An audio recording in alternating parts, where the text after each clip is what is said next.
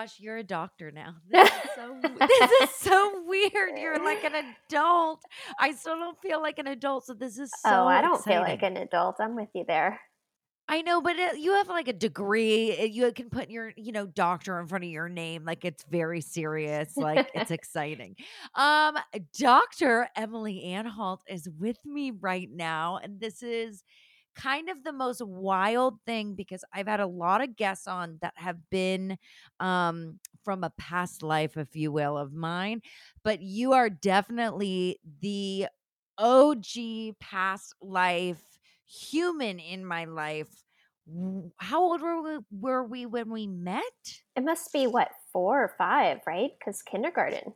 Is that just oh my gosh? And now we're like old ladies. Like it's so wild. No, this is so exciting for me and I feel like I always knew that you would end up being this badass doctor and it was just in your blood. It's in your family's blood. It was just it was meant to be. So I'm so excited and being reconnected and on top of this, you being in the mental health space, I think is such a serendipity, if you will, that this all happened. And wow, I wish that we would have known you would be in this world and we would have known that I was bipolar when I was five years old, and life probably would have been a lot easier. well, we definitely knew that you were destined to be a star. That felt clear to me from moment one. And I just mm. absolutely loved your ability to shine that light on everyone that you pass. So, yeah, it is a shame that there isn't just more conversation in general about mental health. Then maybe we would understand these things about ourselves earlier and have the support in place to do things about it earlier. Do you find now, since eh,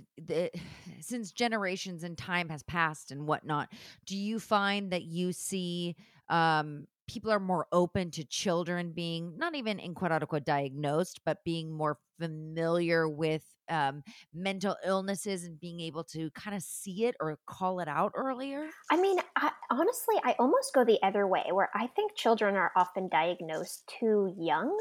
You know, they're Right. sort of not given a chance to just understand what might be going on in their life. And we're very quick to tell kids that something's wrong with them instead of that they might be having a healthy reaction to an unhealthy environment, for example.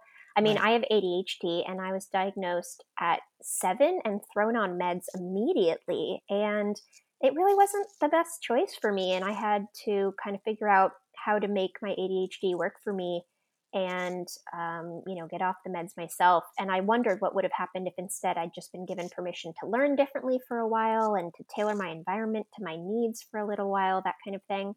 But that being said, I definitely think the stigma is changing and mental health is becoming more a part of the conversation. so funny to me that you you talk about how you were put on on medicine and diagnosed with ADHD at 7 cuz I specifically remember that.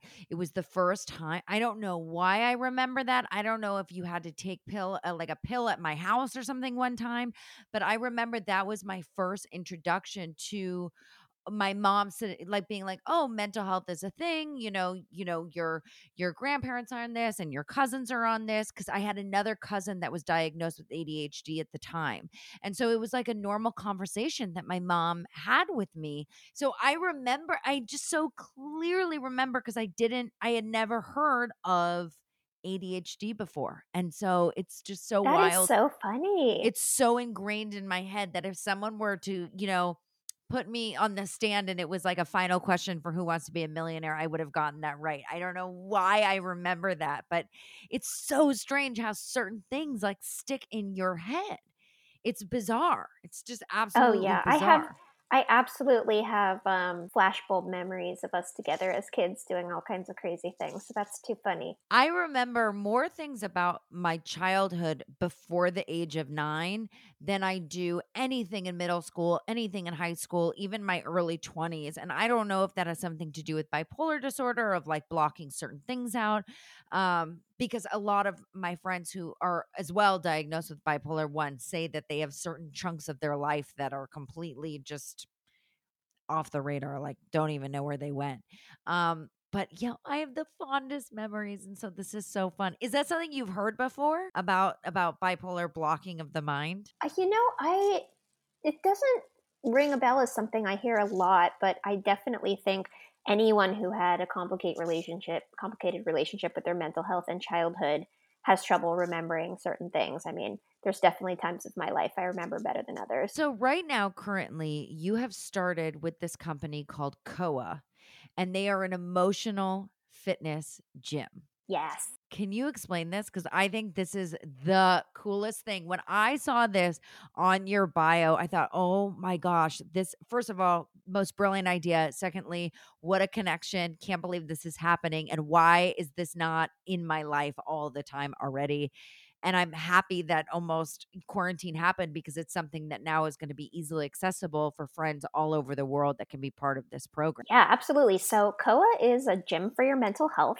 The idea is to make working on our mental health as accessible and destigmatized and proactive as working on our physical health is.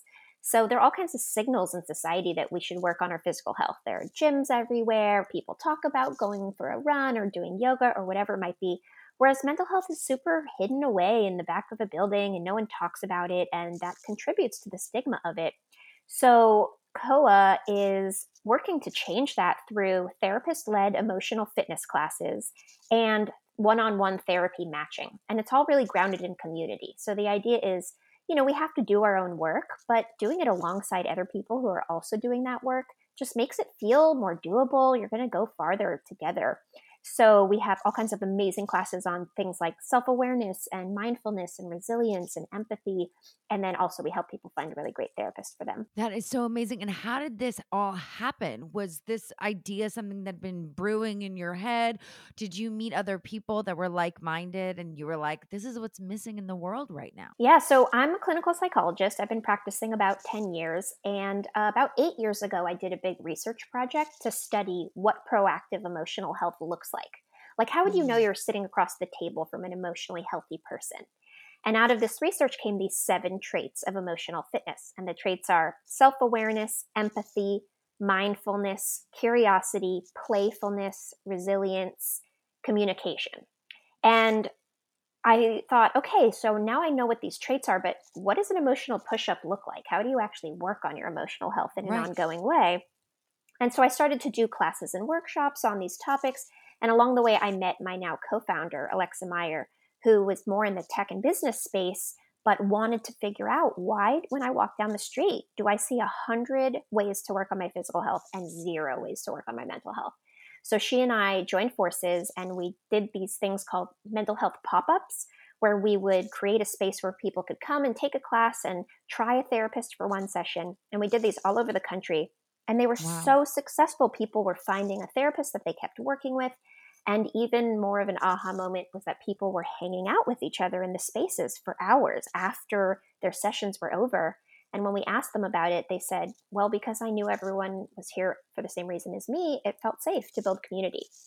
Yeah. So, this is how we knew the world was ready. So, we went out, we raised money, and we were all set to open our first brick and mortar space when COVID hit. So, we ah. did a quick pivot and we decided to create our digital offering first. We still plan to have brick and mortar spaces once that's safe. But now you get onto a Zoom with other people who also are working on their emotional health, and you're guided through these psychological frameworks that help you understand what kind of agency could I have in my life? How might I be actually moving toward things that I don't want and how do i mm. change that to move toward more a version of myself that i do want? And that's what you do in these classes. So is it almost like a rewiring of the brain? Like i always say it wrong. I always say mdma and i know that's not what it is. Edmr it's too funny. So is it kind of like that program though? Is it edmr is that what it's called? EM- emdr Thank you. See, I think I, yeah, you're thinking of EMDR. Yeah, is that kind of what it's like? It's a little bit different in the sense that we're focusing less on actually rewiring your brain and more on helping you see things that you've worked hard not to see.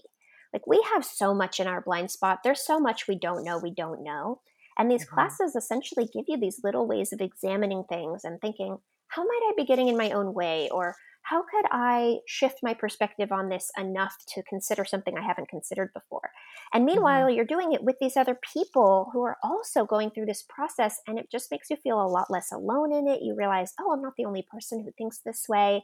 What we've seen that's been really beautiful is that people are forming relationships in our classes, friendships that are lasting way beyond the classes. We actually mm-hmm. did a series on living alone in the pandemic a few months ago, and there were two women who were in their 70s, and we put them in breakout room together. And they just messaged us recently to say that they still meet every week just to feel less alone since Oh they live far apart. I know it's so sweet. So it's been really cool. so important and i think that i've noticed that since talking about being you know living with bipolar disorder being in the mental health field obviously not a professional i always preface that because i i think that there's a lot of people that take advantage of not being you know properly trained such as you are and are giving advice where it's wrong i mean not even that it's wrong because it may not be wrong it may be something that they learn from their therapist or psychiatrist or something but each journey is their own journey and you shouldn't be telling somebody else that what they should and shouldn't do if you're not a professional. But i think that i have been meeting a lot in these mental health spaces. We've talked about it like in clubhouse like the app creating mental health spaces and openness um, and trusted environments. A friend of mine does a zoom um, called space movement where it's a peer-to-peer support group. It's amazing you'll have to come.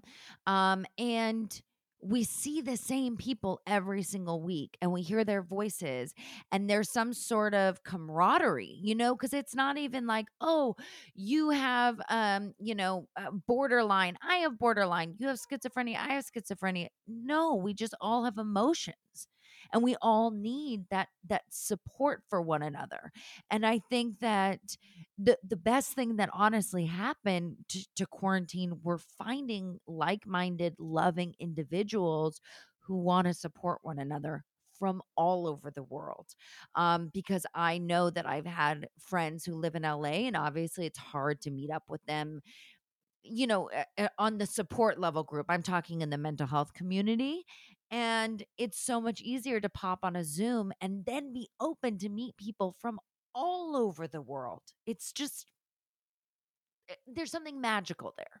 There's something magical, and that's what you're doing. I so agree about the magic. I mean, something we say a lot is that stigma is changed through experience. You know, you could talk to someone about this all day long, but until they see it and until they're in a room with other people who they see are, you know, mostly high functioning, respectable people living lives but struggling, it's hard to realize that this is work worth doing for everyone. You know, I think we are often made to feel like we have to wait until things are totally falling apart to get support. But when you're in these spaces with other people, you see, oh, this is part of it, all of our lives. And this is a step I can take now to prepare for the inevitable difficulties that life throws my way. So I think that's really beautiful that you're doing those. And, you know, I really appreciate that not everyone feels safe talking publicly about their mental health, and that's totally okay. But those people who do, like yourself, are really creating permission and support for other people to lean in and to see themselves as whole humans who need support just like the rest of us do. And do you find yourself getting the emotional support that you need because you're working in this this field of Coa specifically, you know, the less isolation of having a fantastic business partner who's not just a doctor like yourself, but also just just human, that human to human connection. It must be really um fulfilling emotionally and, and in the heart to be seeing all of this wonderful work you're doing and having the support of these other beautiful people. Yeah, I'd say there's a real yes and situation there. On the one hand, exactly what you said is true, which is I'm surrounded by all of these people who believe in proactive mental health. We really try to integrate the same things we're teaching other people into our own policies. So we have Feelings Friday as a team where we talk about how we're doing each week and you know, we're all privileging our own therapy over meetings, things like that. On the other hand though, people tend to offer them the medicine they need the most. So when you get Mhm. into a big group of mental health people, it's probably because we all have all of our own stuff that we are figuring out and we're also taking on the weight of everyone that we're serving and supporting. So I think it's actually extra important if you're in this field that you are finding your own support and making sure that you have a place outside of work that you feel really heard and supported. What is something that you do? Um, because we have a lot of incredible, you know, specialists that listen to the show, and I'm obviously not a professional, so I don't give the professional advice. But since you're a professional and you're here, what is something that you do to kind of um you know, refresh your body and your brain and kind of decompress from everything when you leave work at the end of the day? Yeah, so I'd say my number one suggestion is therapy. I mean, obviously, I have a particular perspective on it, but it's so powerful to sit in a room with someone whose job it is to help you understand who you are in the world and in your relationships. So that's been absolutely top uh, priority for me. Beyond that, though, the things that you hear over and over are cliche for a reason getting enough sleep, exercising, eating healthy. These things really, really do positively affect your mental health. And then making sure that I have community. So, something we say a lot is emotional fitness is an individual journey, but a communal pursuit. Meaning, like when you go to the gym, no one can lift your weight for you. If you don't lift the weight, you're not going to get stronger. But if you're lifting that weight next to five other people who are also lifting weight, and one of them is spotting you, and one of them is newer, and so you see how far you've come, and one of them is an expert, and so you see where you're going, it's just going to be a completely different kind of journey. So find your people, find your community, know that whatever you're going through in life, there are people who will understand and want to support you in it. Have there been any struggles where you had to um kind of push through to to get coa going were there a lot of people i only say this not from the medical side but from the technology side were there are people that were like this is uh, weird because i find even still in entertainment business it's like uh, mental health like uh, we're not really there yet so i assume in technology it must be probably the same right Oh, sure. There's certainly people who don't think the world's ready for this, or there are people who told us no one would ever want to work on their mental health with other people knowing about it. And we just really believed in the vision and really felt like the world was ready for this to be more visible. And that's what felt like it was really proved in these pop ups. We also definitely had people who, you know, when we went to look for investment, they said, oh, yeah, brick and mortar space, that's all well and good, but it'd just be a lot cheaper and faster to do everything on an app. And we just knew those weren't the right partners for us because I think a lot of our mental unwellness is actually a result of so many of our day to day relationships being replaced by technology. So mm. I don't think, even though we're more connected than ever, we are feeling more lonely than ever. And I just don't think technology is the answer to that. I think technology can be used to help facilitate what I believe really causes healing, and that's relationships. Mm-hmm. So we mm-hmm. just kind of put our heads down and kept moving forward and had faith in the idea that people need each other. And if you can help them connect to each other, then the work and the healing will happen on its own. And pre-pandemic, when you thought there was actually going to be the brick and mortar mortar area, was this a goal of trying to put this all over America? Was that what what you guys see this going to be? Yeah, we are certainly planning to have brick and mortar spaces in every major city in the country and eventually world.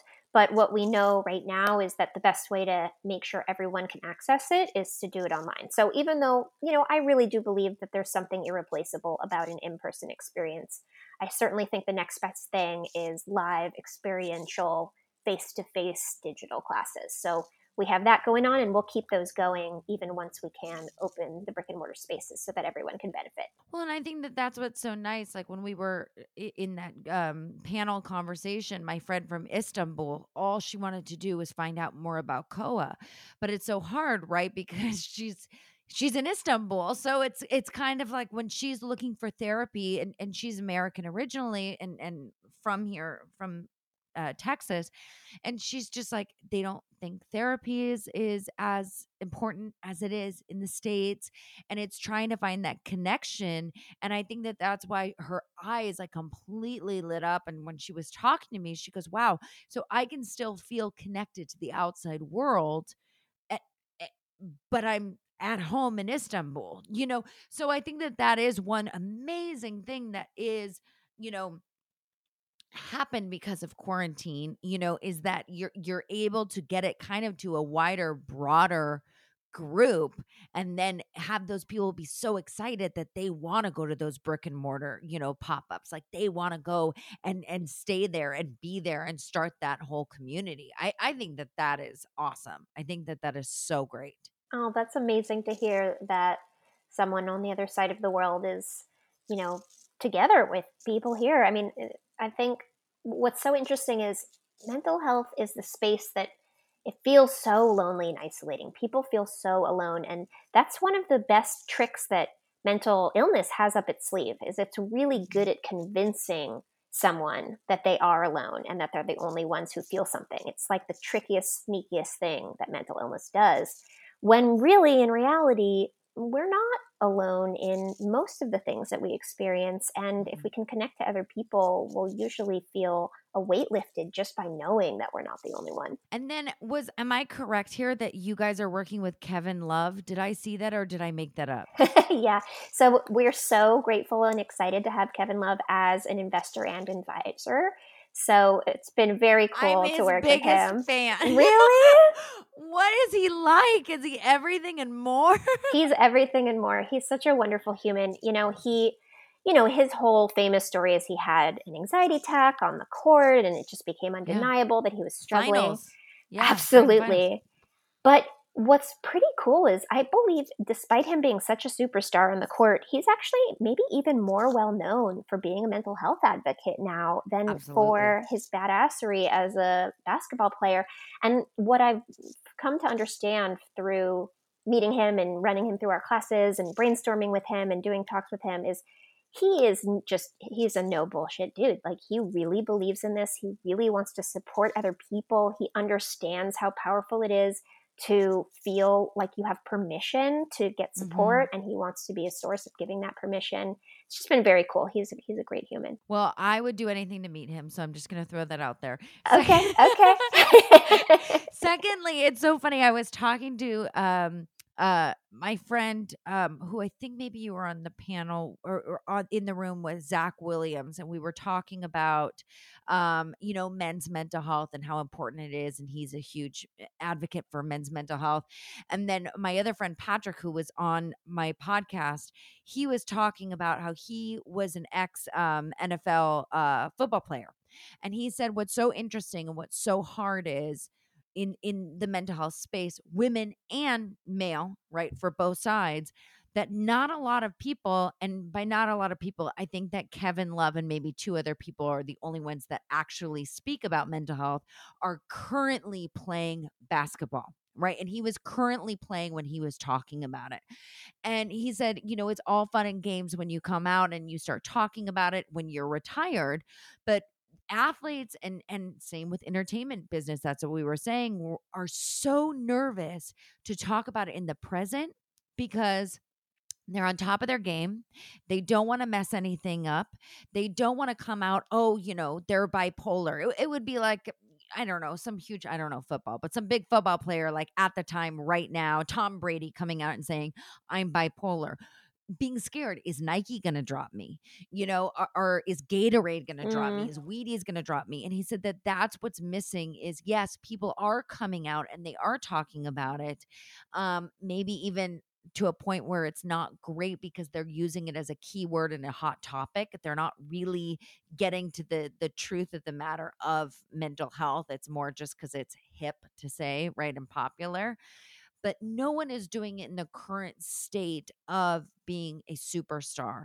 So I think that the reason why Kevin Love is so informative and so incredible in who he is um, in the mental health community for athletes, especially, is because he is such a superstar, but he's a relevant superstar. He's not someone that's like in the the, the way you know way back and we forgot about him and now he's going to come out with this he's like i don't care if i lose sponsorships this happened to me during the finals end of story like well let's talk about it.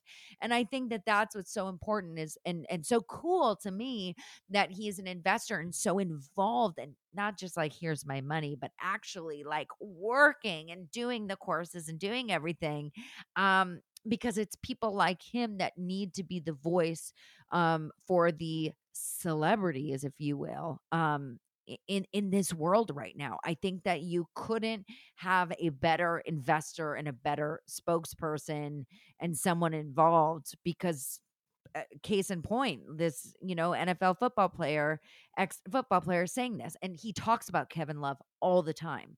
Um so I think that that was a maybe it wasn't even a choice, but I think that was a great choice. I'm just going to say that. I, I couldn't agree more. I feel so proud of our alignment with everything that he's doing. And the other thing that what you were just talking about made me think about is also that ah, I feel like there's this crazy and totally untrue binary that's been created where you're either mentally healthy or mentally ill when really it's a spectrum that every single person is on and you do not have to have a diagnosable psychological disorder to need to work on your mental health and that's really our concept at coa is proactive mental health what does it look like to Mm. work on things when they're mostly fine to build up your resilience muscles so that you can handle tough things and this idea that you know i- if only it were all so simple that there were healthy people and not healthy people but that's just not the case we all have healthy parts and unhealthy parts we all have work to do. We all have ways that we could become more emotionally fit in our life. And Mhm. seeing high functioning, successful people talk about mental health starts to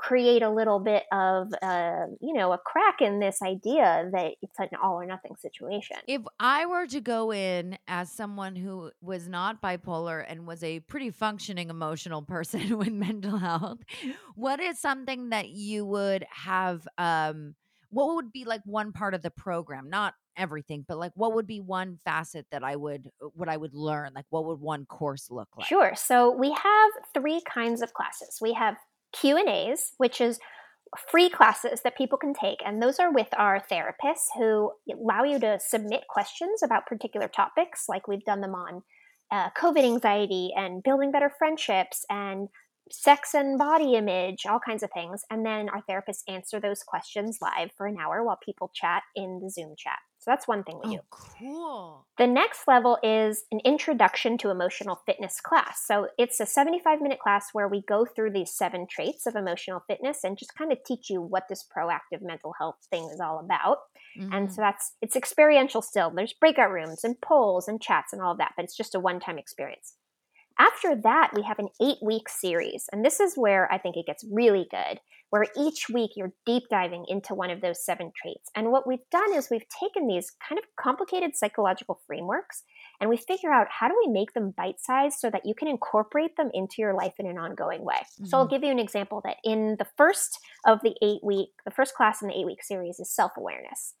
So, what we do is we have you decide on an example to use for the class, something that frustrates you about someone in your life. I'm sure Mhm. you've heard the wisdom that whatever frustrates you about someone else probably can teach you something about yourself, right? So, what we do is you pick this example and then we give you three common ways that we tend to assume something is another person's problem when really there might be something for us to learn. And we have you walk through these ways to understand yourself better through this example of being frustrated with someone else. And by the end of the class, you'll almost definitely have found out that this thing that you really located in another person can teach you something very important about yourself.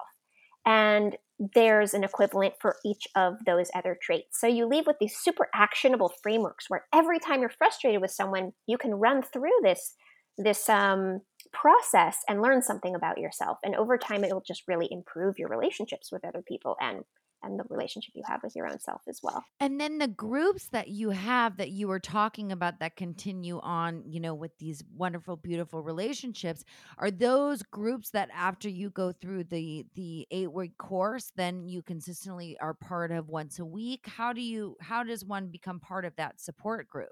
Yeah, so it's a community, really, and we're actually still figuring out how to safely and thoughtfully support people and continuing to connect with each other. And so maybe that looks like telling someone, hey, I'm going to take another class. I'd love for you to take it with me. I had such a great time talking through those things with you, that kind of thing. There's all kinds of ongoing opportunities. And then a big thing that we've seen is that people who take our classes are then excited to do an even deeper kind of work in therapy. So we'd see a Mm. lot of people then say, Hey, I want help finding a great therapist. Right now, we're matching in California and New York. So people who live there, we can help you find a great therapist as well to keep doing that work. I think that that is amazing because I think that that is one of eh, it's so funny the the most asked question I get from friends um not I, I don't give any advice obviously to to listeners or or follows whatever well you know um but with friends you know they always ask oh do you have a good therapist? Do you have a good psychiatrist? all this stuff and I really don't. I really have such a hard time to sit and go okay, who do I have? And and it's so hard obviously with insurance and and finding people and then a lot of my friends will give up because they will call six different therapists and then they never call them back because they're Mm. so busy or whatever it is.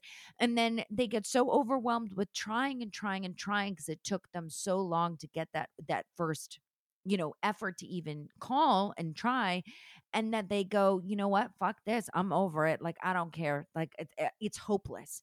And I think that a lot of people are hopeless in finding therapists and doing these matches. And I think that that's incredible that that's another thing that you offer because it truly is the hardest thing to do for your mental health is finding a therapist that works for you. Oh my gosh, you're so right. And you've described the process exactly correctly. It is honestly a clusterfuck trying to find Yeah. the right Yeah. clinician for you. It's very frustrating and it's never taught to you like why would someone know exactly how to do that so that's what we do is we really shepherd you through the process you fill out a survey you get on a call with a licensed therapist who's trained in matchmaking and she or he will learn a little bit about you and then hand match you to someone who is in our network who we think could be a really great fit. You get to try them out for free with a quick call and then you become their patient. And it just takes a lot of that guesswork out of the equation. You know, the the system is still pretty broken in the sense that unfortunately therapy doesn't cover isn't covered by most insurance a lot of the times, that kind of Right. thing. And that can be really frustrating. But at the very least, we can certainly help people find someone who's a really great fit. Well, I love that. And I can't wait to put that on our website so people can find that because I think that that is the absolute best. Um, I am going to ask you our final question. I want to do like another episode with your um, co founder as well and have the two of you on here because I think that would be like so fun as well because I have like a hundred million questions that I could get into, but I won't keep you. But um, Emily, what is your emotional support? Mm, what a beautiful question. So, I'd say my emotional support, I'm going to start with myself. I really believe that we have to be not our own support first. I that old saying no one's going to love you until you love yourself. I don't actually believe that. I think we learn to love ourselves through the love that we receive from others. And I think it's okay to seek love even while you're still working on loving yourself. But I will say that when it comes to my mental health journey, taking responsibility for the fact that it's work and that it won't always be fun or easy and that I, I want to do it anyway for myself and others has been really important. So I'll start with me. From there, I'd ripple out to my inner circle of community, my partner and my close friends and my family, people who don't need you to be perfect all the time and you know will catch you in your toughest moments beyond that i would say a community of people who believe in emotional health and support and, and make me feel less alone. And then I'd say the biggest circle maybe is just I have a really deep belief in humanity. I think that we, you know, I, I actually believe in the goodness of, of people and that even when people are doing terrible things in the world, I think they're doing their best with the limited set of resources and resilience that they Mhm. have. So I think my just general idea that, you know, we if given enough time, we'll move toward goodness. I think is um, sustaining for me. I'm curious though. I, I, That's I'd the best answer, by the way, that we've ever had. oh, that was like such a that was such an Emily answer. Like, I'm not gonna just give you one word. I am gonna give you the full paragraph. I'm gonna tell you everything because I am just gonna just break it down for you, and I'm gonna be the best of the best. So that was perfect. But what were you curious about? I'm curious for you to. I, I mean, you know, I'm used to being the question asker, so you'll have to indulge me a little bit because I know you ask the questions here. But I'm curious, what has shifted for you since you've put yourself out there and become really vocal about all the things that you experience, struggle with, triumph over? You know, as you've opened the door to all of these people sharing with you and hearing your experience, what has shifted for you? What an amazing question, first of all. Secondly, um, a a lot and not a lot. That's what I'll say. I'll start with the not a lot. I think not a lot because uh, I'm not um uh, a Kardashian, right? I'll use that as an example of not I'm not saying like not a famous actress, but I'm not a global hundreds of millions of people are watching my every move. And so if I were to come out with being bipolar like Kanye West, it would be this wild, wild story. Um, so not a lot has changed in that sense. Um, it's interesting with my with my work and my acting I've talked about it. I, this last show that I well not the last show, but the show that I did, I I played the Joker's daughter on Batwoman. And she's supposed to be um bipolar, little sociopathic, serial killer, you know, a little bit of everything. And when I left the Love it. audition, Love it. love it. When I left the audition, I truly was the first time that I had read a script where I was like, "Oh my god, this is exactly how I feel on a daily basis." Um, not the serial Mm. killer part, but the um like she punches the mirror because she just can't even look at herself anymore and sh- you know, so certain things like that and I said that to them and I'm not saying that's why I got the job, but I said, you know, this was the first time that I ever read something that I felt I was heard since being diagnosed. Um, and so I was blessed to have gotten that. That was a, a huge, huge personal win for me.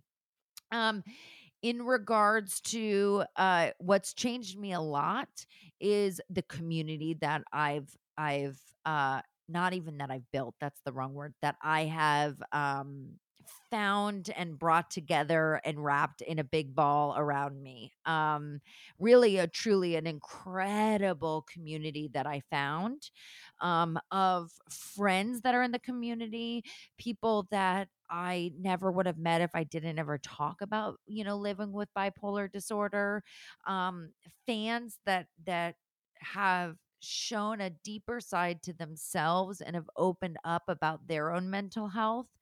Um, you know, th- there was a girl, I always speak about it. She changed my life because when I first started talking about bipolar disorder at a big panel um, on stage, she came up to me afterwards crying and she showed me her scars all on her arms. She was a cutter. And it was so overwhelming for me because I'd never seen that before. I had never heard about that before. And she said to me, I didn't know that someone on TV could understand what I was going through. And I was just like, wow. So when when I say nothing's changed in the grand scheme of things, then things have really changed because I have a newfound relationship with people in my surrounding area that I never thought I would be blessed to have. Um, and so it's really special. And for me, I think that I realized my purpose. I always, you know, you've known me since I was a kid, right? My purpose was always to entertain. I was always pulling my pants down and mooning people and dancing and just trying to make anyone laugh at any moment I possibly could. That was my goal in life was to make someone laugh. Um, but I feel like I I, I found an even bigger purpose of wanting to let people know that it's okay to feel those those dark feelings, those sad feelings, those high highs, the mania that that you deal with, um, and truly try to help parents um, help out with their children because I know that my mom, you know, was living with this her own battle by herself that none no one even knew about, you know, that she was struggling every single day like pulling her hair out like what do I do with this child? So I know that I wouldn't want another parent to go through what my mom went through of like a private battle, you know, because it wasn't talked about. Mm. Um so I think that there's a lot of things and really I just want to be a voice for the voiceless and just kind of not care what anyone else thinks. If that means I'm not going to work as an actress, then so be it then then how superficial is that if people you know will judge for that but i think that i like you have um true faith in humanity and i think that change is happening and it's going to be a beautiful wonderful place for us all to live in Mm, well, I'm so honored and grateful to be on the journey together after all these years for our lives to still intertwine like this. And for anyone out there listening who's already an Alessandra fan, let me tell you, she has just been a spark of sunshine since she was a teensy tiny thing and let me tag along and watch her dance classes and made me feel like, you know, excited to, to be alive. oh my god you're gonna make me cry.